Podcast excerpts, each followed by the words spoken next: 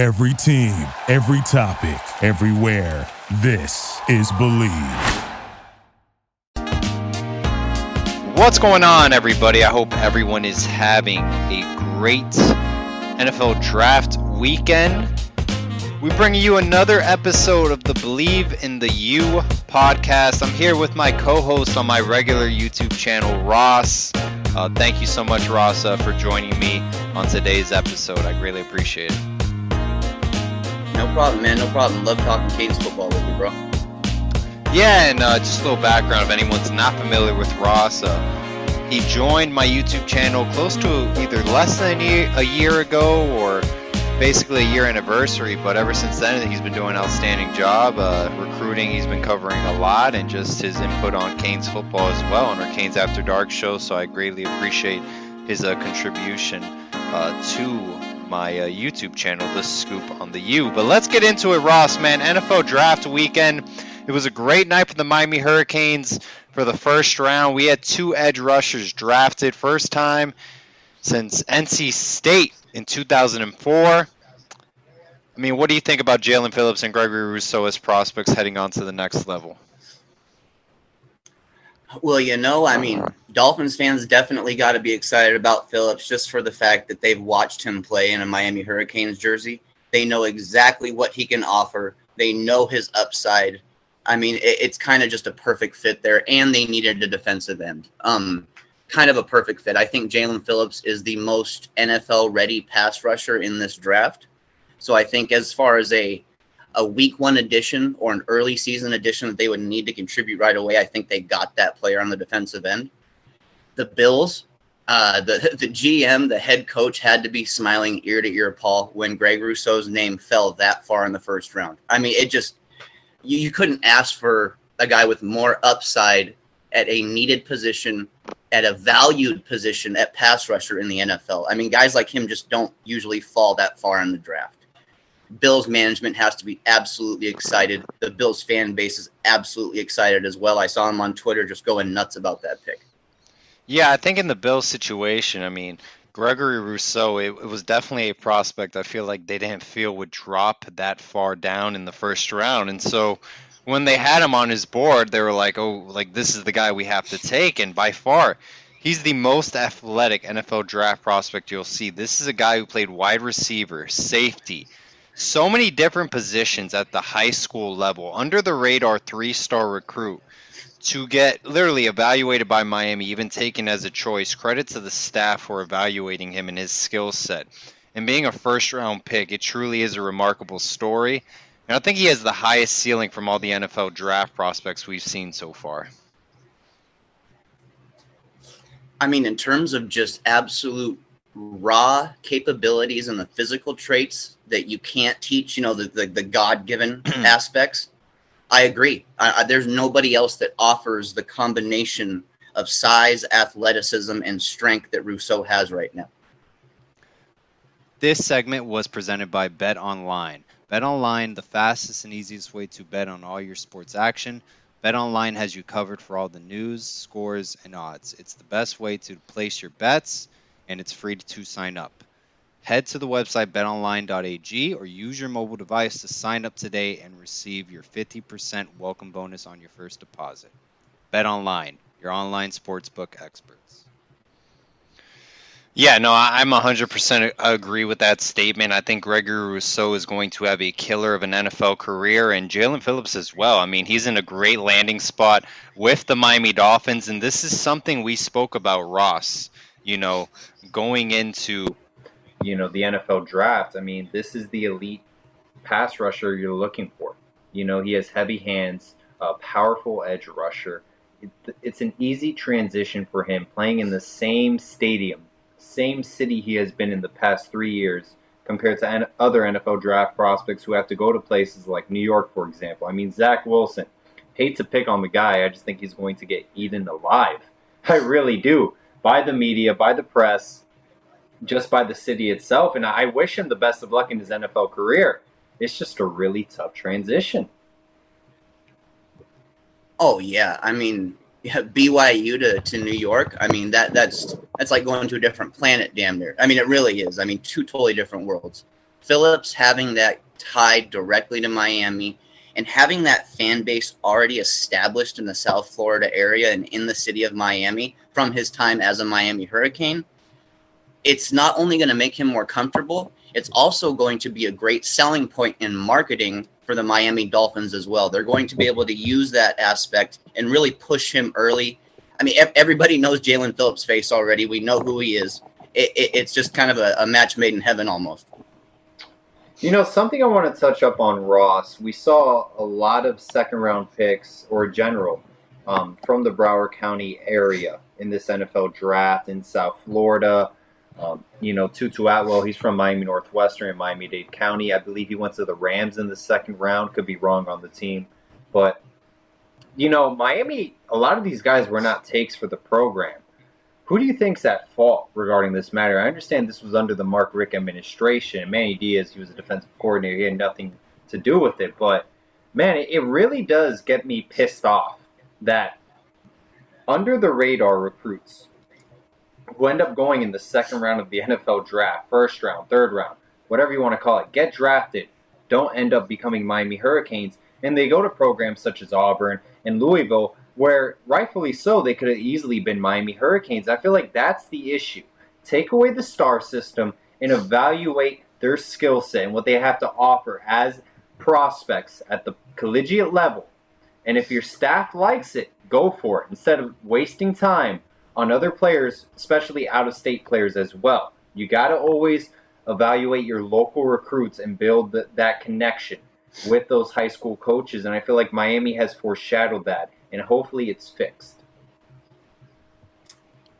You know, I mean, it, it starts at the most basic and base level you can think of. You've got your scouts out there initially targeting players, showing film to these coaches, you know, showing, hey, this guy really standing out. This is what this guy's doing. Taking those scouts and or not uh, taking those scouts' advice, following through with it by the coaching staff and the position coaches, and actually having them discover that talent is like you said is something we haven't witnessed we've seen too many guys fall right through the cracks tutu atwell absolutely no reason why he shouldn't have been a miami hurricane to me this you know it, like i said the, the scouts in general they have a tough job they can only do so much to me this falls a lot on the position coaches and it's why we've seen so much change at miami and we've just seen position coaches kind of coming and going lately because guys just aren't fulfilling their duties. I hate to pick on a specific coach, but Ron Dugans, I mean, his mark here at Miami, and now he's at Florida State. I mean, awful job. Looking back at it, awful job. Just recruiting wise, I hate to pick him apart, but like sincerely, I mean, everyone who he's brought in, I mean, Brian Hightower, for example, uh, Marquez Ezzard, those guys aren't even part of the wide receiver corps anymore. You know, I mean, there's your Mark Pope, Steve Wiggins. That hasn't worked out as well at all. JT Ford, Jeff Thomas. I mean, I'll be real. I mean, the offensive scheme wasn't to his skill set, and that definitely did hamper his career. But there were also a lot of off the field issues, and you know, it, I mean, we're, we're taking chances on guys that it's just not working out at all, and they're not even part of the program anymore. A guy like DeVonta Smith out of Louisiana, who we were late in the process with, you know, he was interested in Miami. And I know we were pushing for him, but at the end, he just didn't want to play for Miami. It seemed like even Florida State had the edge over Miami, in my opinion. But that's a different ballgame. But you know, guys like that, we're missing out on the Anthony Schwartz, Tutu Atwells, where you know these guys can can play at the elite level in the SEC level as well, and they showed that. And a guy like Tutu Atwell, five nine quarterback, which is what he played at Miami Northwestern. You know, I understand, you know, you don't want to take him. He's under the radar, but like, listen, look at his skill set. Give him a chance. Just give him an opportunity. Figure figure out later what position you're going to put him at. You know, just take him in as an athlete and just figure out later. Just get those guys in the program and let them blossom. It's just unfortunate we went with out of state guys instead of local players in the South Florida area, and that's what really irritates me. And I feel like this is something. It's a broken r- record. We see we state this every single draft, and we see it you know, and one of the problems I think that we had too, Paul, was avoiding guys like Tutu Atwell because we were still stuck in the past. We weren't going after these speed guys to get into space, these these spread type guys. I mean, we really weren't identifying them as early as other teams did. we're one of the latest teams to actually update our offense. It was frustrating for us to take this long. You know, and I'll tell you one thing about Dugans that really speaks volumes to me is you look at the draft right now and you look at their number one guy, Tamorrion Terry. He's an undrafted free agent right now. That's under Dugans' watch while he's been there at Florida State. He did nothing to help that guy out, even though Terry had some issues himself. But there, as far as I, as far as I ever heard during Dugans' time while he was there, Terry just never really made any improvements at all.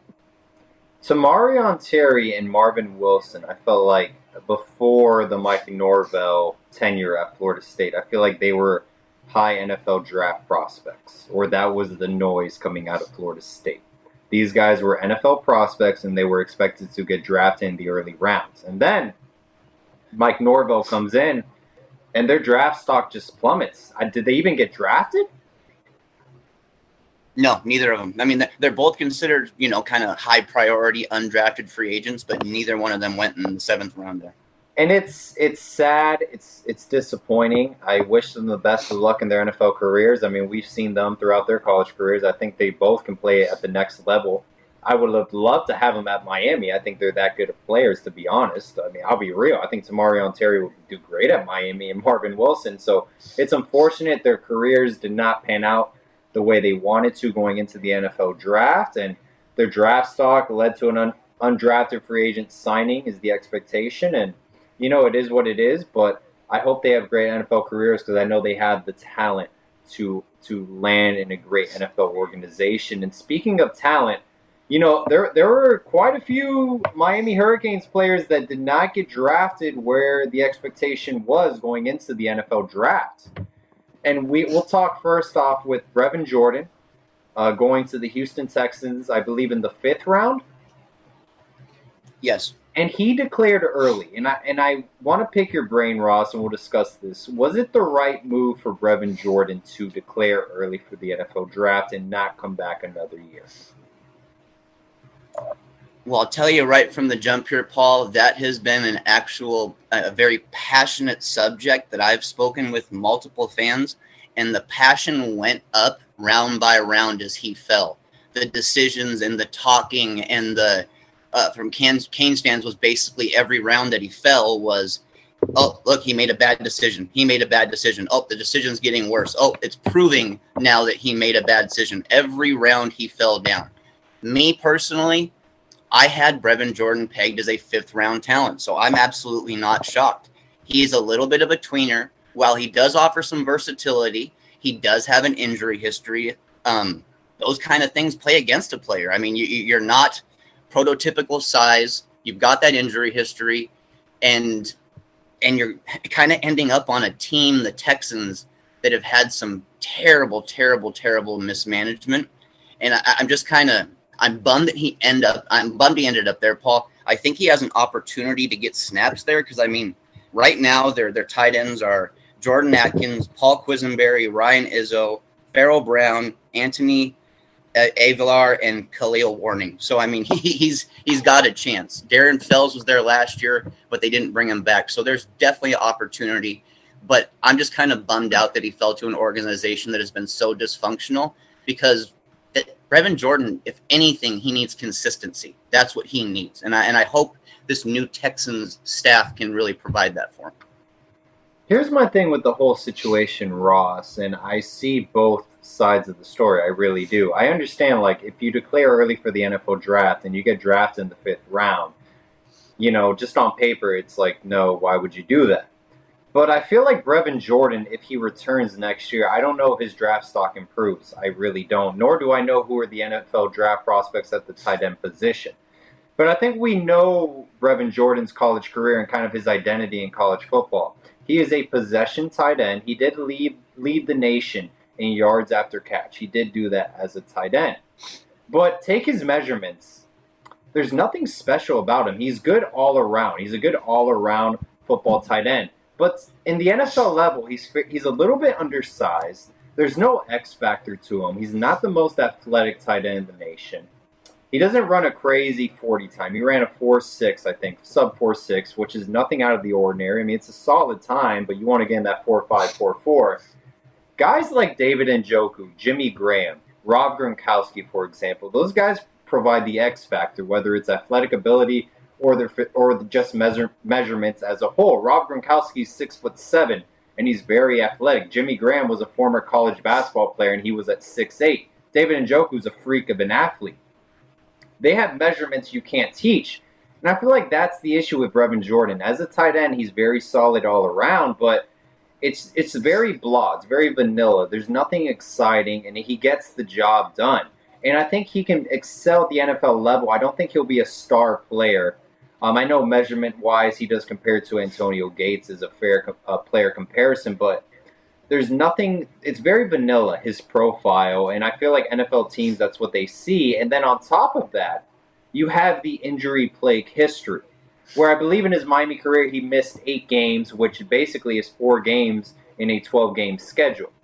That's basically a quarter of a season every year.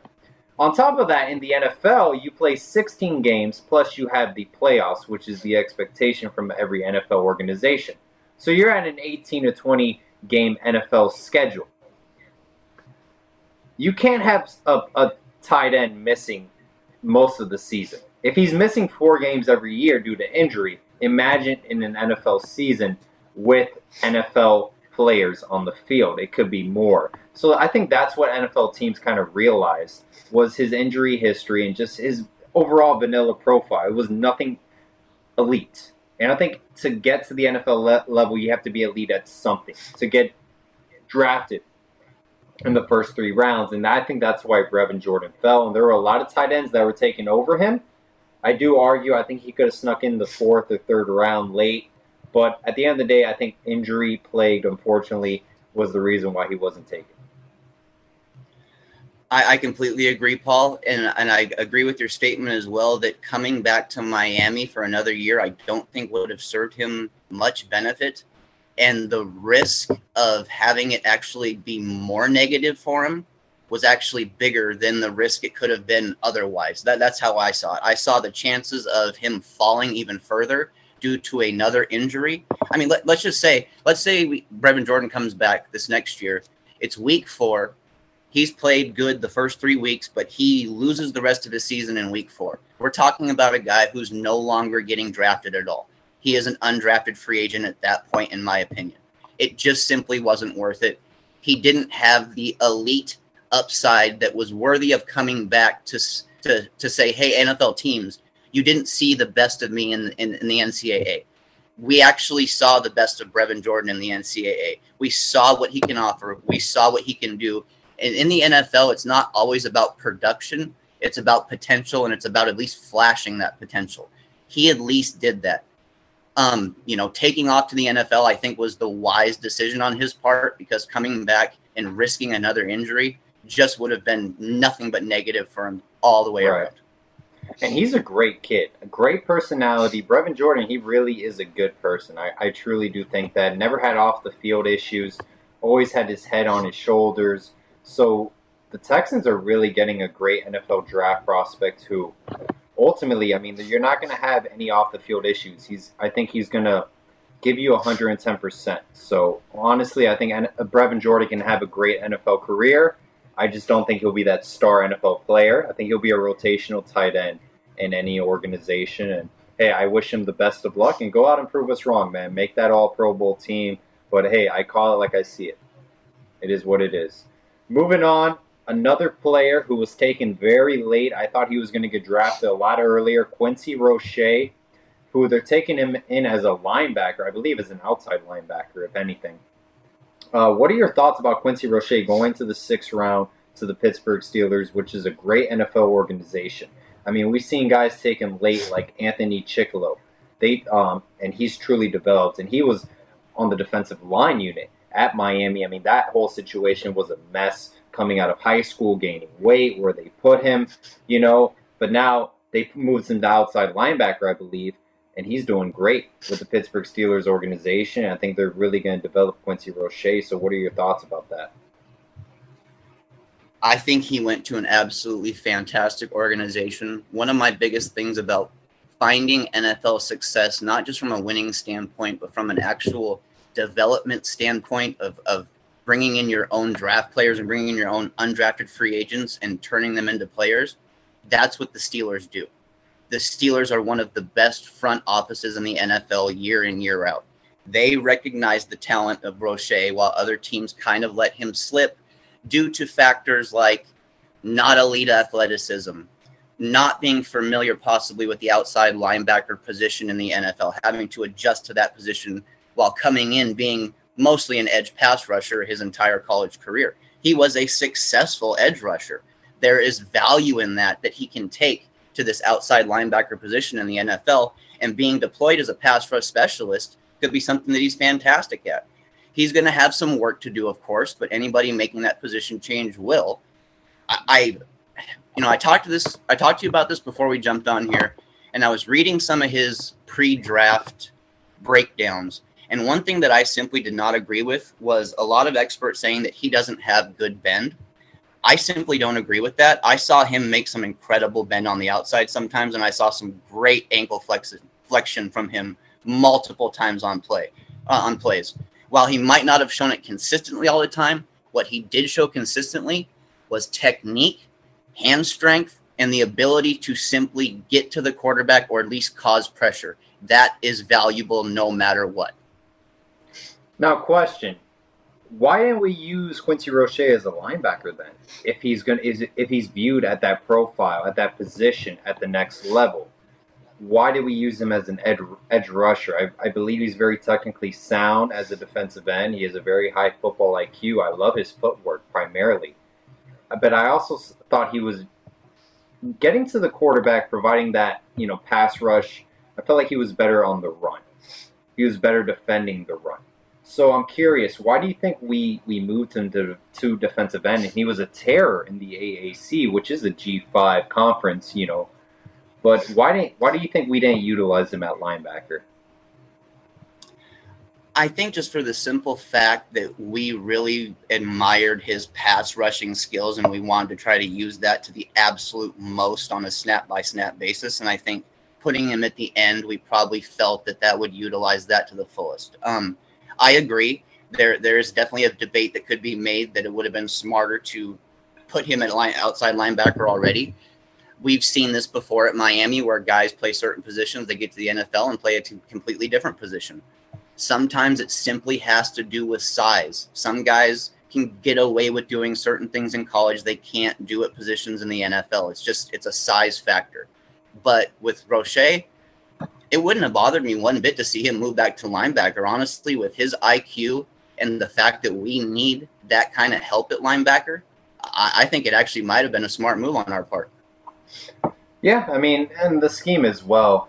I mean, could cater to that. I mean, we're running a four-two-five scheme where you really just want to have your best athletes at the linebacker position in pass coverage primarily. I mean, that's what the four-two-five is, is to defend the spread offense, which I mean, hey, we can argue this for days and talk about Blake Baker's defense. I just don't think the spread offense is that elite. We're not playing in the Big 12 conference ultimately, where you have to cater to that kind of style of offense. So, hey, it is what it is. We have a new defensive coordinator with Manny Diaz. Hopefully, Bob Shoop can uh, add some of his uh, defensive, uh, what's the word, intelligence towards our new defensive scheme. And we did see variations throughout the past season of a 4 3 defense. Maybe we'll go complete 4 3. I don't know, but I'm very curious how this new defensive look will uh, pay off in 2021. And hey, that that's the beauty of every new season. There's a lot of question marks and new defensive coordinator with Manny Diaz, and hopefully we can get back to his defense that we saw that was aggressive um, as when he was defensive coordinator. So, you know, it is what it is. And then one other Miami Hurricane player who we haven't mentioned yet, Jose Borregales, kicker, Lou Groza Award winner doesn't get drafted. I mean, this is really interesting. I mean, he, he hit a 57 yard field goal attempt. This guy, like, he, he was on the money every single time. He rarely missed. I'm a little bit mind boggled at this because of the fact I'm now I'm not sure how many kickers were taken in this NFL draft. I know was it McPherson out of Florida was taken ahead of him. But why would NFL organizations skip on a very good NFL kicker. When you when let's be real, special teams wins you a lot of football games. I think it's a very underrated position unit as a whole. And I think they, they can take you to the Super Bowl or to the playoffs. You know, I mean, look at the New England Patriots when they had Adam Vinatieri. You know, that definitely puts you over the edge. You know, being having a great special teams unit is makes you it's the difference maker between a good team and a great team, in my opinion. Something Miami was lacking before Borregales came on board. And he doesn't even get selected at all, not even drafted. Curious about your thoughts on that, Ross. You know, I, I don't want to sit here and act like I know more than 32 NFL front offices do. But man, to me, this one feels like a big miss on the NFL's part. I don't know if it's just simply undervaluing the kicking position or if there was something that stood out that, that really bothered NFL teams. The one thing that I read, and I, and I can't sit here and say that I, I saw it myself, but the one thing that I read on multiple draft profiles for Borregales was that they felt his trajectory was a little low. They felt it was something he could get away with consistently in college, but would be possibly become an issue in the NFL.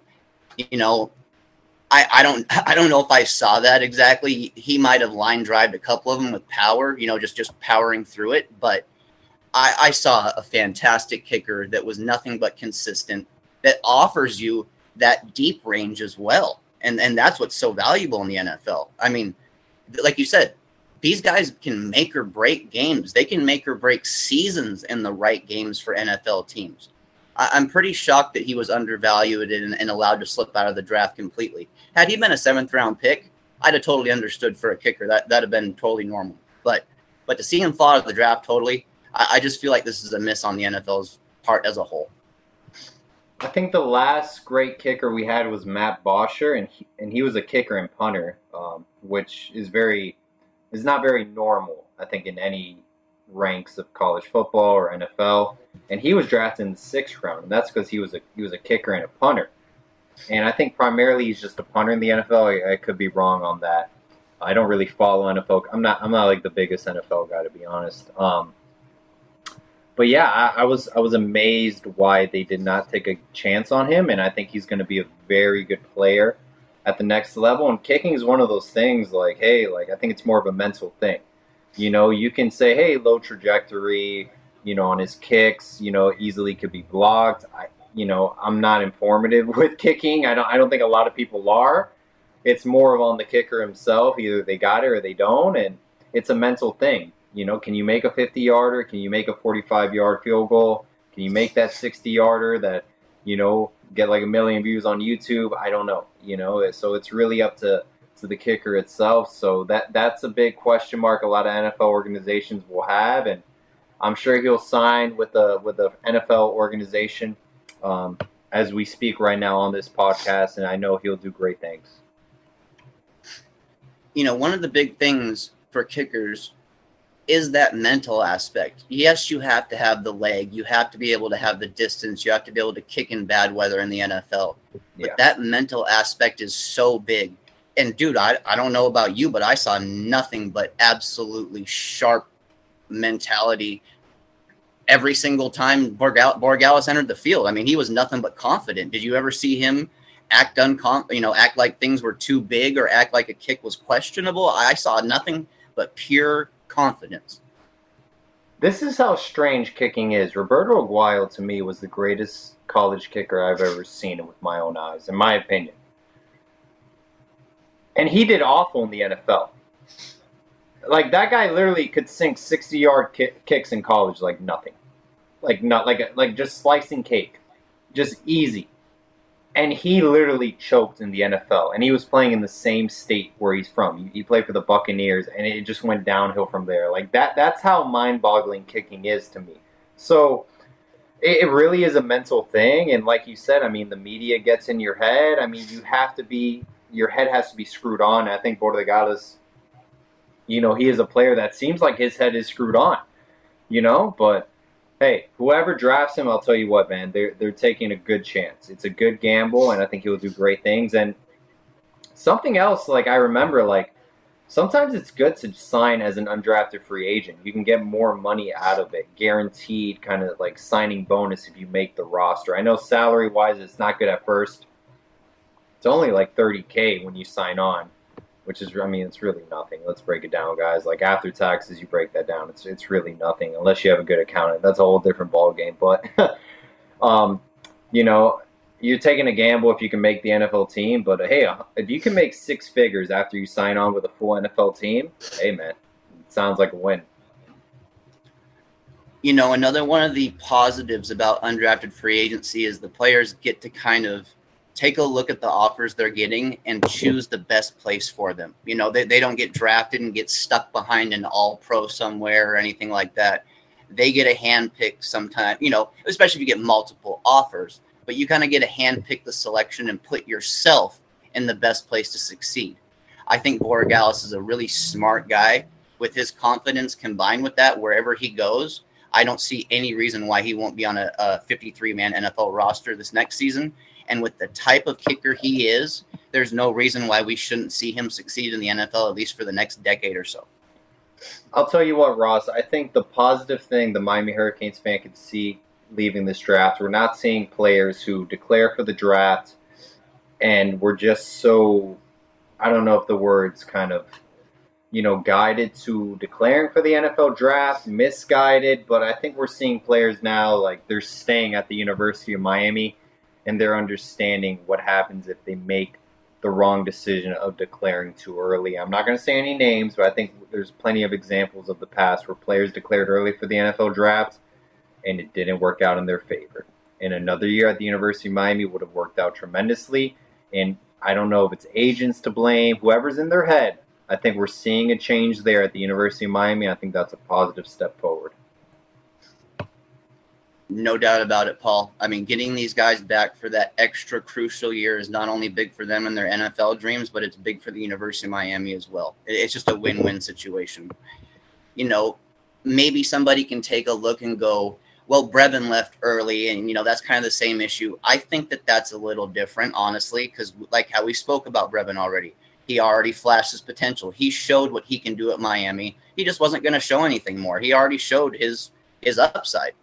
So to see the rest of these guys, you know, take off after spending their full college careers, see a guy like Roche still end up getting drafted, even though he fell a little bit further than we were hoping he would.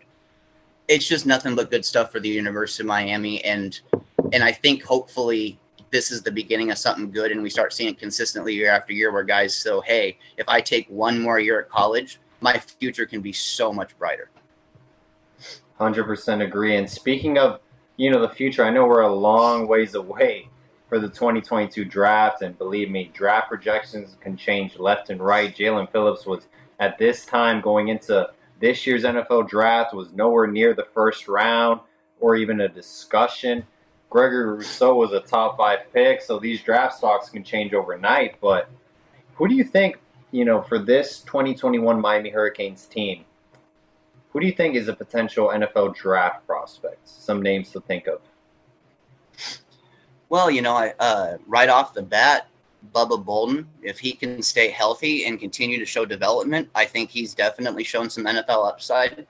Um, guys like Nesta, you know, Nesta coming back having a big monster year that we're all hoping he can, that could be absolutely huge for him going forward in his career. Absolutely huge. Um, I mean, there, there, there's, you know, we got a couple guys that are interesting. The one name that that really, really stands out to me that I don't want to get, I don't want to dive into it too far yet, just because there's still so many questions. But to see Zion Nelson ranked so high in some of these future mock drafts is very, very, very intriguing. We know it's really? based off of potential. We know it's based off potential and athleticism. But Paul, the fact that I have seen him mocked in future drafts in the first round caught my attention. We know there's a long, long, long ways to go. But hey, man, if we got that kind of potential on the team right now, that's fantastic.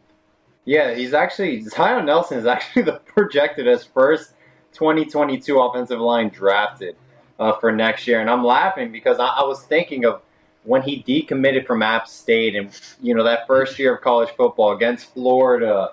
He was literally rated like the worst offensive lineman in college football. I mean, he could literally only get better. And I really like him as a, as a kid, as a player. I, I think he's a great individual, great human being. And I it, it really I'm happy for him. I'm happy he's getting this press, and I know his he has a great head on his swivel. I know he's going to do great things. I, am curious though, because that Alabama game could change a lot on film. so how he matches up with Alabama's defensive line, I'm very curious. You know, but hey, I, I, I truly would love for him to be a first round pick, and I think that would be great. Bubba Bolden, he needs to improve in pass coverage specifically. Um, that that's the big issue for me because I thought he was very vulnerable in pass coverage uh, multiple times throughout the season, specifically in the second half. We didn't see the same Bubba Bolden we saw in the first half as well. Not the same Bubba Bolden we saw against Clemson. Virginia Tech specifically, man, it got ugly at times. So, you know, hopefully with Travaris Robinson overseeing that secondary group, they can get better couple names to look out for who I think will be interesting draft prospects. Will Mallory, just because of his measurements, athletic ability. Yep. I feel like he gained a little bit too much weight in college, in my opinion. Now, that's just my opinion. I think he can trim some fat. I honestly think mm-hmm. we could have even used him at wide receiver, but we can uh, definitely argue that for days. But no, I think Will Mallory is another intriguing NFL draft prospect to continue on that NFL tight end U tradition at Miami.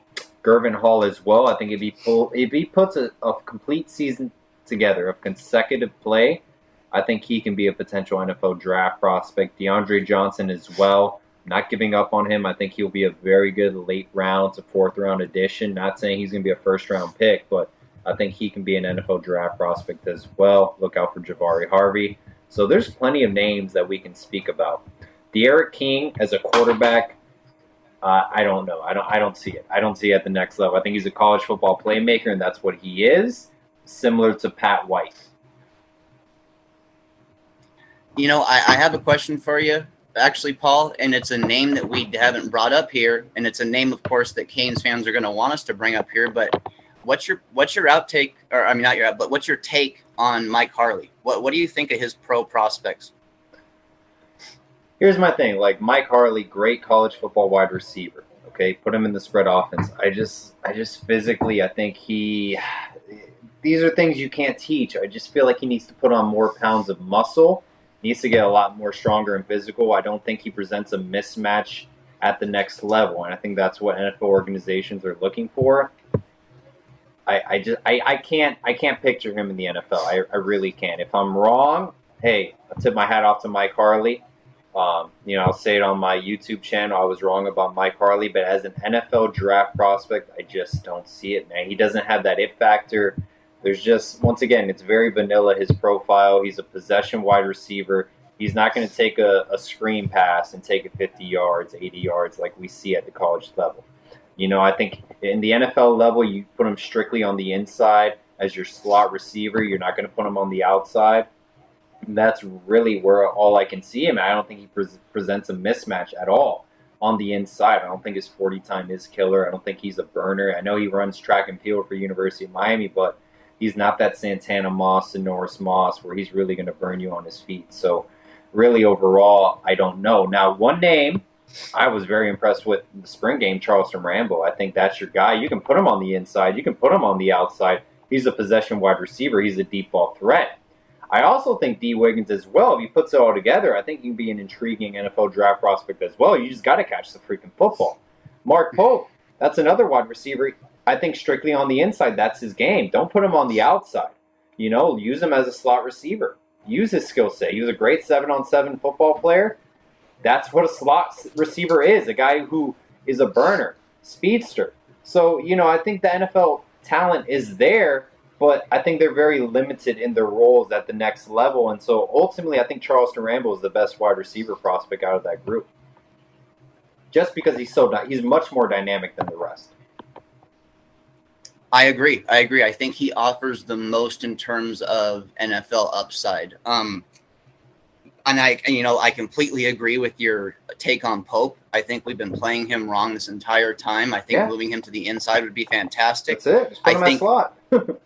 yeah, I, I think maybe, you know, it's yet to be seen, but maybe, maybe, maybe this year we'll have the wide receiver depth that will allow us to make a move like that happen.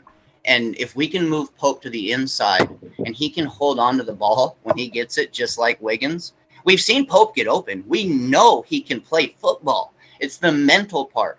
If Pope can play on the inside and hold on to the ball, hey man, you know, he he he might not ever be a guy that's going to ever be looked at as an early round NFL player, but he could be a guy that could sneak into a draft in like you know fifth, sixth, seventh round if if he shows he can hold on to the damn ball. I think Corey Gaynor. I, I know we're transitioning to just from wide receiver, but another name I thought of was Corey Gaynor. I think he's very consistent. I think he's going to be a solid, you know, NFL center at the next level, in my opinion. Um, he may not get. He, he probably won't get drafted until late in the NFL draft or undrafted free agent. But I think that's a solid NFL prospect to look out for. Hard work ethic, you know, doesn't make a lot of noise. Off no off the field issues. You know, he just he just loves the game of football, and I think that's someone an NFL team would take a chance on in the late rounds. And as we know, the Miami staff absolutely loves Gaynor on and off the field, and that's why he's been a captain for us. He loves football. He loves football. Yeah, hard nosed guy. I mean, we know he's going to bust his butt every single snap. Um, you know, my, my question to you actually, we're talking about the offensive line here. Do you think a guy like Jarrid Williams coming back again, do you think he can elevate himself, or, or is he just not the guy we were hoping he could be? I don't know, Ross. You know, I, I think at the off, you know, th- there's so many players who are good college football players. You know, and once again, I feel like to play at the NFL level, you need to be elite at something. You know, to get that that notoriety, just that kind of acknowledgement from the NFL um, any NFL franchise. You need to be elite at something. If not, you need to be good all around. Um, I just think Jarrid Williams, he's just a solid offensive lineman at the college level. And I just think I, I don't see him making a lot of noise in the NFL draft. I really don't. There's just nothing. Not, it's very vanilla. Once again, his his skill set, his his you know just his profile overall. There's nothing out of the ordinary from him and he's a veteran college player already. He's probably played like six or seven mm-hmm. years in college football.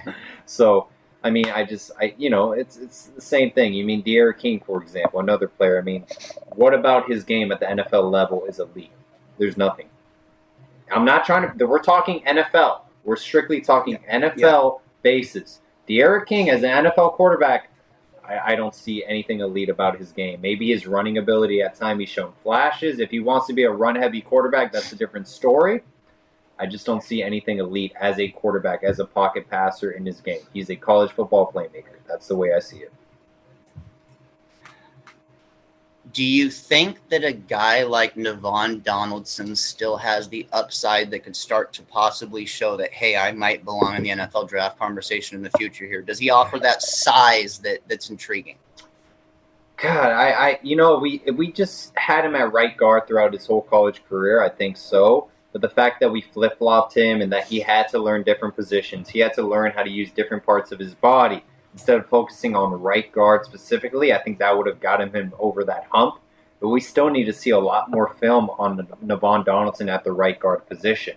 We've only really seen one year of film on him, and there has been injuries a lot, which are in question. He's missed out due to health issues and conditioning, so it's a big if at this point. If, if, if teams were worried about Brevin Jordan's injury history, imagine Navaughn Donaldson. So I think ultimately Navaughn Donaldson will be a good college football player in his final year, and that's it. I mean, you know, that, that's it is what it is.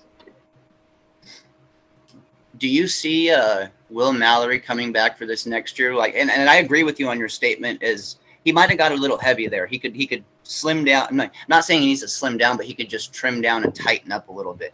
Do you think that Will and, and this is something Canes fans talk about a lot as well? Do you think Will Mallory will be a better NFL draft prospect at tight end than Brevin Jordan? Yes, I do. I think Will Mallory was underutilized throughout his whole college career. I hate to say this. I would have been very curious how Will Mallory's college career would have been at a different program.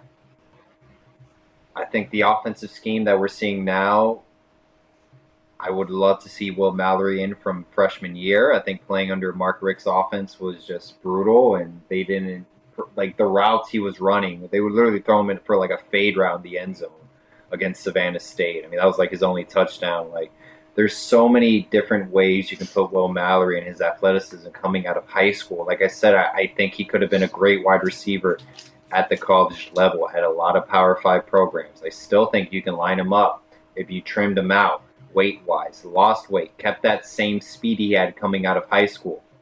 I still think you could have utilized him at wide receiver as a deep ball threat or something, or just a post route or a, a down and in or something, you know, a seam route. I, I just think he creates mismatches that Brevin Jordan, for example, does not create.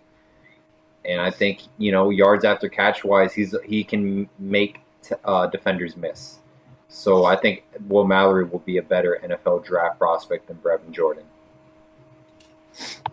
You know, one of the one of the really really big upgrades for us this offseason at the University of Miami was adding T Rob in the secondary. Yes. We saw J we saw Jaycee Horn go early in this draft. That that was all T Rob. I mean, that was he identified him, he developed him, and he put him as a early first round draft pick. Outside of Bubba Bolden, do you think there's anybody currently on this or in the secondary that T Rob can work his magic on immediately and, and possibly get them into the draft?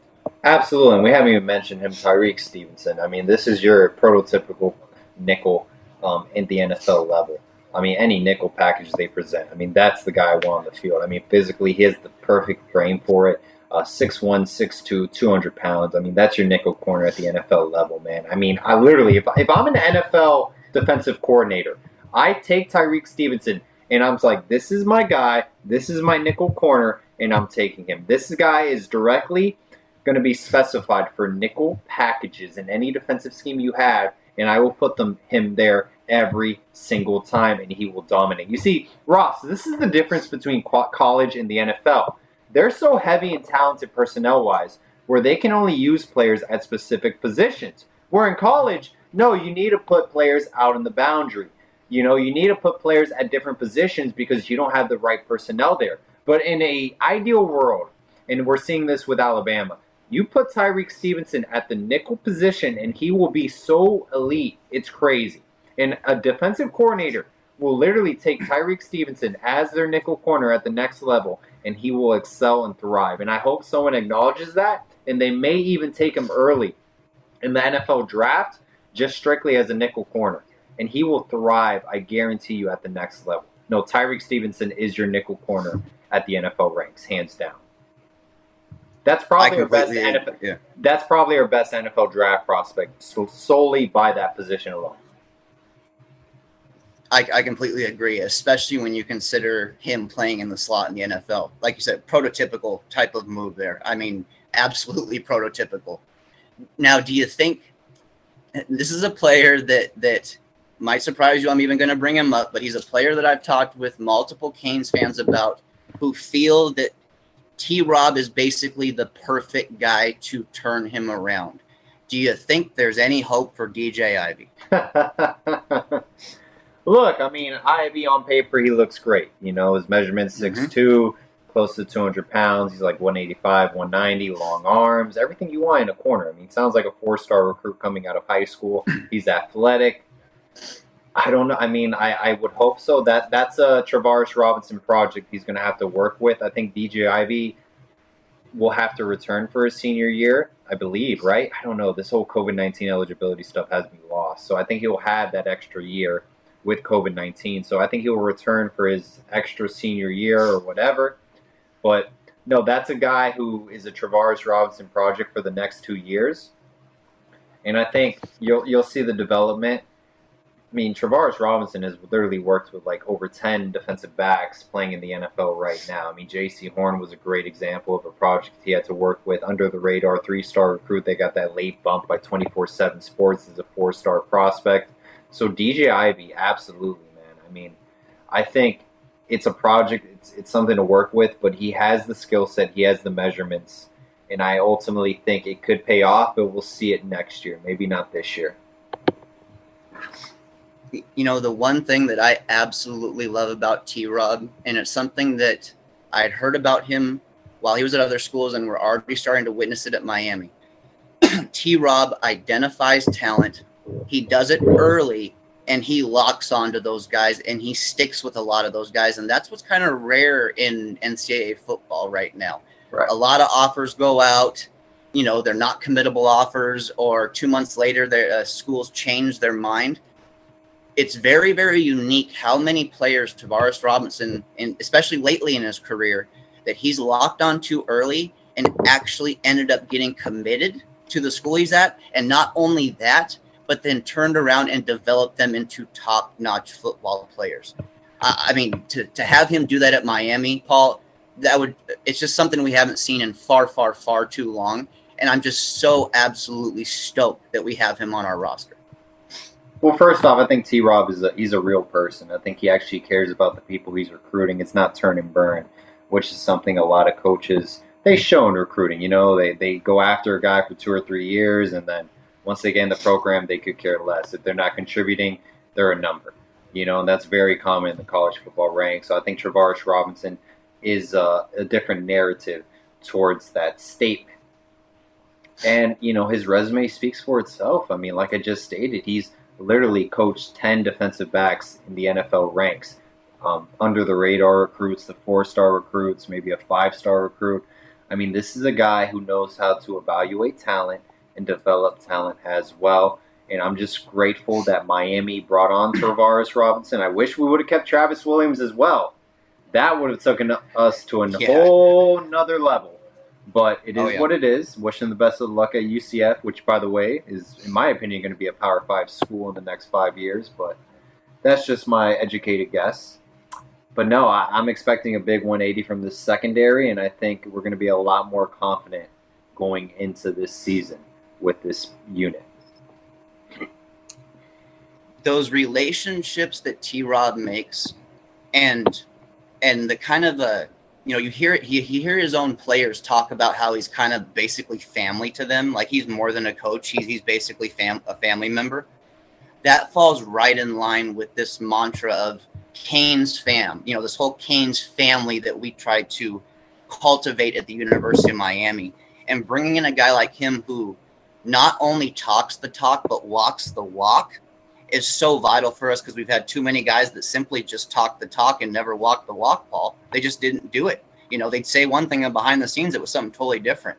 We know who T Rob is. We know what kind of guy he is, and players know what kind of guy he is, and they truly appreciate it. And I really hope that's where it really falls into that whole Canes family aspect. I, I think that's a strong point there for us. 110%. No, I, I wholeheartedly agree. And uh, once again, man, I'm very curious of Manny Diaz's year three at Miami. And that's the beauty of every season, guys. We can make all these statements, all these educated guesses that we have, opinions about this upcoming season, and none of it will be true. That's the beauty of every single new year of college football. Expect the unexpected. And I want to thank Ross for coming on this show, man. Uh, he has a lot of great Miami Hurricanes football takes definitely go check them out on Twitter, North Fresh Kane. If not, go check them out on my YouTube channel, The Scoop on the U. And last but not least, guys, this podcast was presented by BetOnline.com. Go check those guys out, man. It's probably one of the best betting websites out there. And always, all about the U. Go Canes. Thank you for listening to Bleav. You can show support to your host by subscribing to the show and giving us a five star rating on your preferred platform. Check us out at Bleav.com and search for B L E A V on YouTube.